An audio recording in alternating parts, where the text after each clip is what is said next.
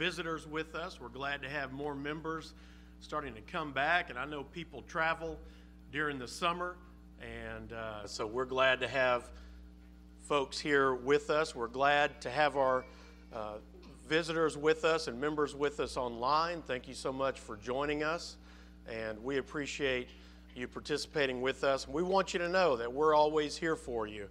Uh, we don't, we're not just the church on Sunday mornings, we're the church all the time. And so uh, that, that means not even during regular so called working hours. We're, we're here for you.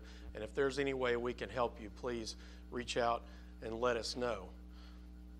Uh, happy Father's Day to all the dads with us in person and online. We're so very glad to have uh, fathers, and uh, we're thankful to be fathers, and uh, we're thankful for the wonderful fathers that we've had in our lives. And so we want you to know, dads, that we appreciate you and uh, we support you in your role to strive to be the kind of godly father that God would have you to be, to be the spiritual leader of your home, to be uh, the one who puts, make sure you are the example of putting God first in all things and to lead your family. We want you to know we support you and we encourage you in that role.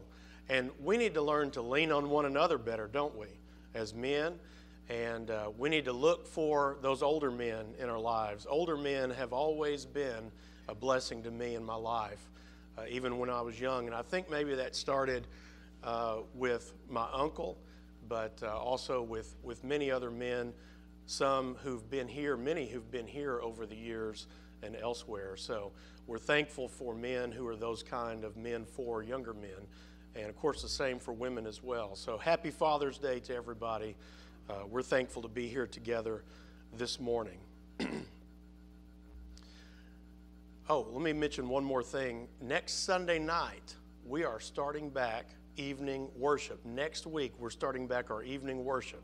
So we want to be sure to be here make sure we get the word out about that. You can invite people to come on Sunday night too. Did you know that? So invite people to come Sunday morning Bible class, Sunday morning worship, Sunday night. You know, you can invite them in the morning, take them to lunch, and then tell them, we'll come back tonight. Now, that's when we do youth group stuff also and uh, different things. And so be sure to invite people back uh, at any time that we have, and especially as we get back started on Sunday night next week. Now, what if you were in the market looking for a new home to buy, and you're looking online, scrolling through, and you come across this house? And you stop and you think, oh, wow. And you see the price, and you think, it's within my budget. Look at this wonderful, beautiful house.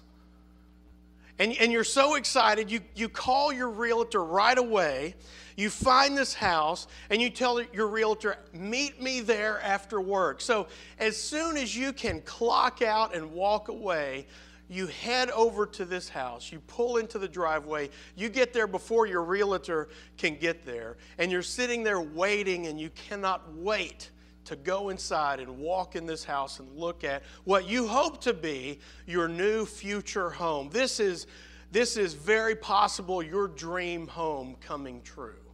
You're so excited. You can't wait to get your realtor there. It seems like they're taking forever, but finally your realtor gets there. They pull up, and as soon as you get them, you beat them to the door. You're standing there waiting. They can't get there fast enough.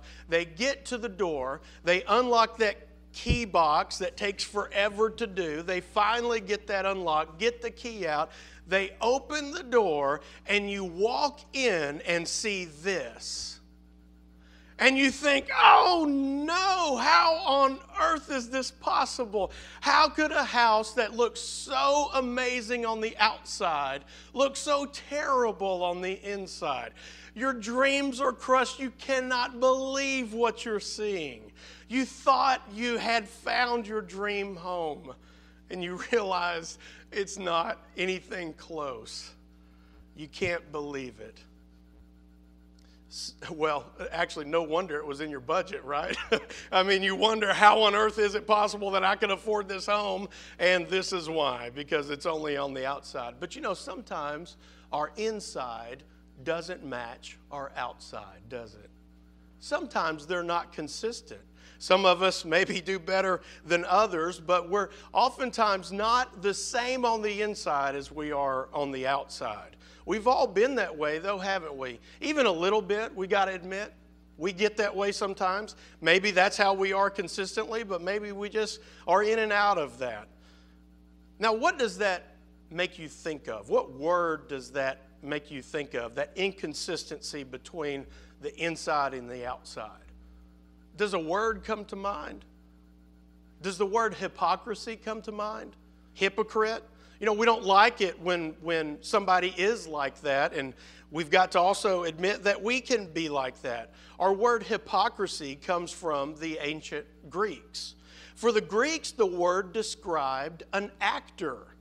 And the word is made up from two Greek words that literally translate an interpreter from underneath. You see that? an interpreter from underneath. So, in ancient Greek theater, the actors wore these large masks, and that helped the audience see. But they wore these large masks, and they acted out a story from underneath the mask.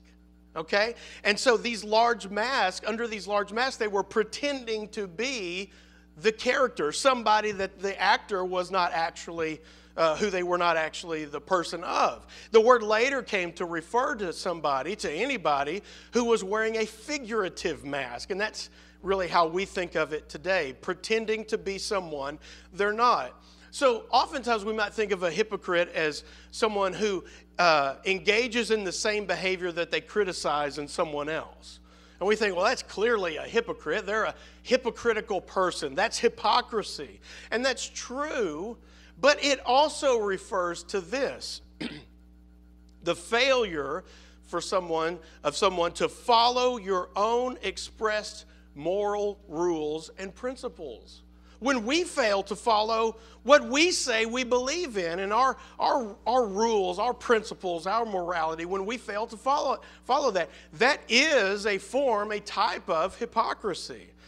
And that's the one that kind of hits close to home, doesn't it? That's the one we feel because we might think, yeah, I don't do that intentionally. I don't I don't set out for that to be my personality, my character, my defining characteristic, but if we think about it and if we're willing to admit it, the other one where we fail to live out the, the morals, the principles, the rules that we believe uh, in and that we claim to live by, and we don't live that out, that, that is a, a form of hypocrisy. And that's what we want to talk about today. And that describes the scenario of this beautiful house on the outside. And you go in, and it's not beautiful. And it describes the, the Greek actors who wore the mask on the outside, but they were only pretending because it was they were, they were someone else underneath. The inside and the outside were inconsistent. And Jesus taught that his followers need to be consistent on the inside and the outside. And so that's why we're looking at this subject today of if Jesus is Lord, if Jesus is my Lord, then my inside matches my outside. So let's look at Matthew chapter 23. Matthew chapter 23. Jesus has been teaching the crowds and his disciples, and he warns them not to follow uh, the leadership of the, the false leadership of the Pharisees. He warns them in how they listen to and what they follow in the Pharisees. So look at verses 1 through 3. Then Jesus said to the crowds and to his disciples, The scribes and the Pharisees sit on Moses' seat. So do and observe whatever they tell you, but not the works they do. Why? For they preach, but do not practice. Do you see that? This, the scribes and the Pharisees, uh, Jesus said, sat on Moses' seat. Now, people think of that in two different ways. Is that figuratively because they, they sat figuratively in the position and authority of, the, the, the, of Moses in, in interpreting the law? And uh, so there's that. And then also, uh, some think maybe it was a, a literal seat that they sat from in, in giving and interpreting the law. Regardless, Jesus recognized their official position that they had in interpreting the law. And he's saying, as long as they're interpreting it accurately, soundly, then do what they say. But he says, regardless, don't do what they do because they don't practice what they preach. They were not consistent on the inside and the outside. And so Jesus is going to show the disciples and the crowd who's listening He's going to expose the Pharisees, and he does this with seven woes that he's going to uh, uh, give or, or, or proclaim about the Pharisees. And these woes are expressions of denunciation from Jesus. And this is powerful. They maybe didn't recognize him as Lord, Lord and, and Savior, but, but Jesus, the Son of God, uh, denouncing you. That's, that's pretty powerful. He's publicly exposing them uh, and condemning their hypocrisy. Now, let's look at these two, two of these woes that have to do with our lesson today in verses 25 through 28. And I'll read those and then we'll make some comments about them. Woe to you, scribes and Pharisees! Hypocrites. Listen to what Jesus says about them. For you clean the outside of the cup and the plate, but inside they are full of greed and self indulgence. You blind Pharisee, first clean the inside of the cup and the plate, and the outside also may be clean. Woe to you, scribes and Pharisees, hypocrites! For you are like whitewashed tombs, which outwardly appear beautiful, but within are full of dead people's bones and all uncleanliness. Verse 28 So you also outwardly appear righteous to others, but within are full of hypocrisy and lawlessness. Jesus is saying, You are the epitome of hypocrisy. And these are the religious leaders that people should have been able to look to to follow their examples. And he's saying that ain't so. Don't do what they do. Their inside didn't match their outside, and Jesus was calling them out. Now, Jesus told them the first woe Woe to you, scribes and Pharisees, hypocrites! You clean the outside. Uh, of the you clean the outside of the cup and the plate but inside they are full of greed and self-indulgence. So these are examples of some of the types of dishes they had. And see the, the pharisees followed very strict uh, uh, cleaning rituals for their dishes and their utensils. They, they, had, they, had, they had this all lined out, and you had to go through this very intricate process to clean everything you were going to use to eat with. And they took great care, and this was very important to them. Remember, there was times when they criticized Jesus. You, you disciples didn't wash your hands before you ate, and, and things like that. They were, they were looking for those kinds of faults. But they, they took great care in, in how they cleaned the cup. But Jesus is saying, you're preoccupied with the right way to clean a cup, but you yourselves are as dirty as you can be on the inside. Full of greed and self indulgence, and extortion and gluttony were common sins of the Pharisees. Uh, you see, they were meticulous about cleanliness of their dishes, but they didn't see the hypocrisy in their own lives that they lived. They robbed widows and orphans. They cheated people in money. They were deceitful, and they routinely violated their, the, their, their own moral laws and precepts they claimed to believe in and live by. And that is the uncleanliness that Jesus is exposing. That's what they should have been concerned with, that uncleanliness, and not the, the, the dirt and the germs on the dishes. Now, Jesus didn't have a problem with them cleaning their dishes. He didn't have a problem with their cleaning rituals. He didn't condemn them for that. He just said, You're not consistent. Pay attention to what matters most. They had a problem with their heart. And you see, from the beginning of God's word in Genesis, God is always concerned with our heart. Even he talks about in the, the Old Testament about sacrifices. It wasn't about the bulls and the goats and the sacrifice. Uh, he's always wanted our hearts. And that's carried on, of course, through Christ into the New Testament. And they were rotten hearts in pretty packages. Rotten hearts in pretty packages. So then he goes on in the second woe you're like whitewashed tombs. You outwardly appear beautiful, but within are full of dead man's bones and all uncleanliness. So you are also outwardly appear righteous to others, but within you're full of hypocrisy and lawlessness. So on this next slide, you'll see a picture of a tomb. Now, for, for the Jews, what they did was they, they didn't have uh, c- cemeteries like we have today. They would just cut out tombs in the rock where they could, where they had space, okay? And so they were just cut out randomly, maybe, in, in, in rock where they could. Now, in order to be able to see the tomb and know that's what it was, they would use lime to whitewash the tomb.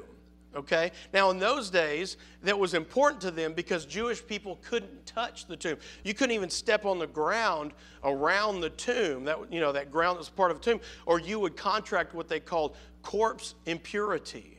Corpse impurity. So they had to whitewash them so they'd be easy to see.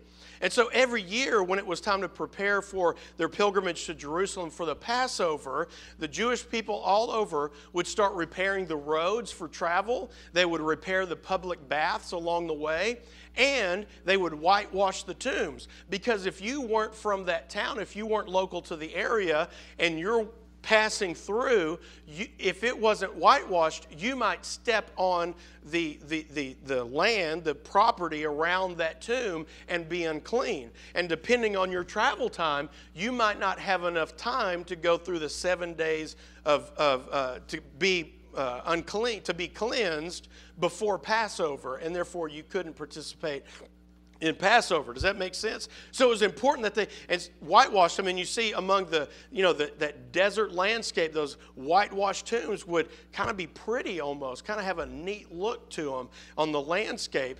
But uh, Jesus is saying, that's all you are to the Pharisees. You're like whitewashed tombs. You look nice on the outside. You stand out when we look at you from afar, uh, the dusty and rocky landscape. But on the inside, you're full of what? Dead man's bones and all uncleanliness. there was inward decay hidden under the mask of religiosity. They externalized their religion. It was just all out here. It was the clothes they wore and the motions they went through and the actions that they did and the right language at the right time and supporting the right things at the right time. But there wasn't anything going on on the inside. It was all about how the outside looked and not the actual inside condition of the heart. And so, Paul, I think, has something to say to us to help us as we apply and reflect on what Jesus had to say to the Pharisees. Because if we're honest, we listen to what Jesus is saying to the Pharisees and we think, I think he's talking to me too, right? At least sometimes, can you admit? And so I think some things that Paul has to say here help us. Let's look at 2 Corinthians 5 14 through 17. For the love of Christ controls us. Your translation may say compels us or constrains us because we have concluded this that one has died for all, therefore all have died. And he died for all, that those who live might no longer live for themselves, but for him who for their sake died and was raised.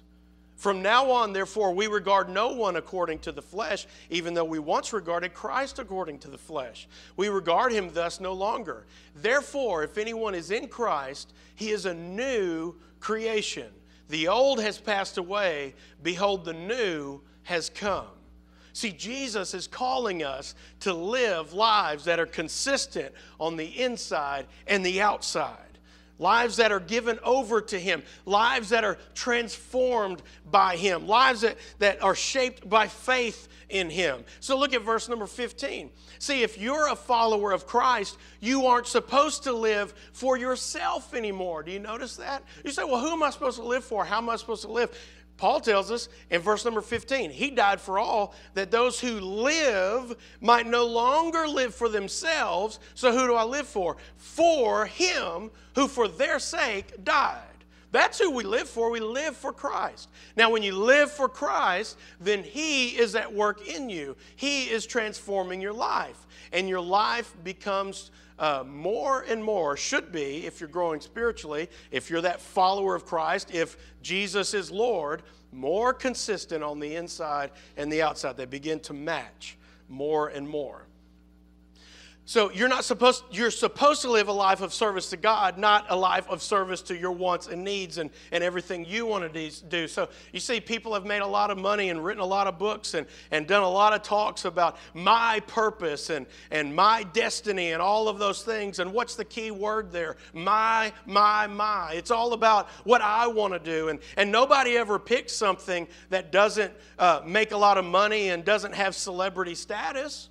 Nobody ever picks that for their destiny or their, their purpose or, or whatever. They always pick something that's, that has a lot of, of, of glamour and celebrity to it, and of course, money. But Jesus is saying, You don't live for yourself, you live for me if you're a follower of me. Now, in verse 17, the Christian is no longer to be that hypocrite, that whitewashed tomb, or just that, that dish that's clean on the inside but dirty on, uh, on the outside, but dirty on the inside. Nice looking but filthy on the inside. The Christian is a new creation, a new person in Christ, altogether different. See, you don't live like that anymore. You don't think like that anymore. You don't do those things anymore. You don't talk like that anymore. You don't look at people like that anymore. Why? Verse 14 tells us, back up to verse 14. What's the why to all of this? Because the love of Christ controls us. Do you see that? So, the love of Christ controlling me, compelling me, constraining me is the why behind all of the things Paul just said. That, that's what directs and dictates and, and, and ushers in and inspires everything and guides everything we do in our life, that love for Christ. So you're not motivated by rules and regulations and, and guilt and manipulation, which can often happen in religion, and that can happen in the workplace, but we're motivated by Jesus' love for us. See, Paul, had to do what he did in ministry because he knew what he had received. He knew, he called himself the, the chief of sinners, the least of the apostles. He never forgot what Jesus did for him. He had to do it. Why? Because there was some rule or regulation? No, because he just had to. Why? He just told us in verse 14 because the love of Christ compels me, constrains me, it guides me, it, it, it, it, controls me to do this. And it's when we realize that the steadfast love of the Lord never ceases, His mercies never come to an end. They're new every morning. Great is your faithfulness. The Lord is my portion, says my soul. Therefore, I will hope in Him. And you can't believe that God loves you and you can't believe to what extent He has gone to in order to save you, then your whole life is reoriented. And you just want to love the Lord your God with all your heart and with all your mind and with all your strength and with all your soul. And then the love of Christ controls you. You see how that works? So when the love of Christ controls us, then I'm striving to let God make my inside consistent with my outside. If Christ's love compels me, then he's compelling my he, it's his love for me that compels me and my love for him. Do you see how that works? It's reciprocal. It's not that it's not my love for him. It's when i recognize his love for me and then in return my love for him because i can't believe he loved me and therefore his love compels me and that's how you get your inside to match your outside. It takes spiritual growth. You got to work at it. You, you can't just go through some motions and not engage your mind and not engage your heart and think it's just supposed to happen. We have to work at spiritual growth. We have to be intentional about growing spiritually spiritually, growing closer to God. We have to make that happen. Now, is this a works based faith? Absolutely not. But that doesn't mean you just sit back and don't do anything. If Christ's love compels you, then you're compelled to get closer to Him. You're compelled to be in His Word. You're compelled to talk to Him through prayer. You're compelled to be an active, vibrant part of His body. You're compelled to, to be a disciple of His and talk to others about Christ. You're compelled to be that kind of example. You need to be in the workplace, in the community, and, and with your friends, and all of those different areas. And when you're seeking to grow closer to God, guess what? In the meantime, God is at work in you through His Word, through His fellowship, through prayer, through His Holy Spirit to do His work in you, and your inside and your outside all of a sudden start getting a lot more consistent. So if Jesus is Lord, I am striving to make my inside match my outside. That's our message for this morning. Now, I want to ask you have you made Jesus your Lord? Maybe you haven't. And, and when we hear the gospel message, we don't want it to fall on deaf ears, even if we've been a Christian 50 years. It should always be new and fresh to us. It should always prick our hearts like it did in Acts chapter 2. Well, how, how, how do I make Jesus my Lord? You believe the gospel message. The gospel message that Jesus is the Son of God. He is who He claims to be, who Scripture says He is. You believe that, and you believe He is the only way to be saved, the only way to heaven. And in Acts chapter 2, when the crowd heard the message of God's love for them in Christ, and they heard that Jesus was that promised uh, answer, that promised Messiah in Christ, and it's in Him they find their salvation, what did they do? They said, Brothers, what shall we do? They, they said, What do we do in response to the gospel message of Jesus? And Peter said to them, What?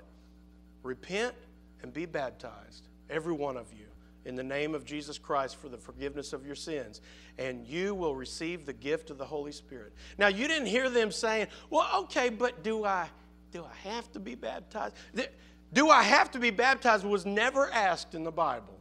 No one ever questioned it because it was assumed, it was understood, it was believed. And so they just understood. I heard the message. What do I do in response to the message?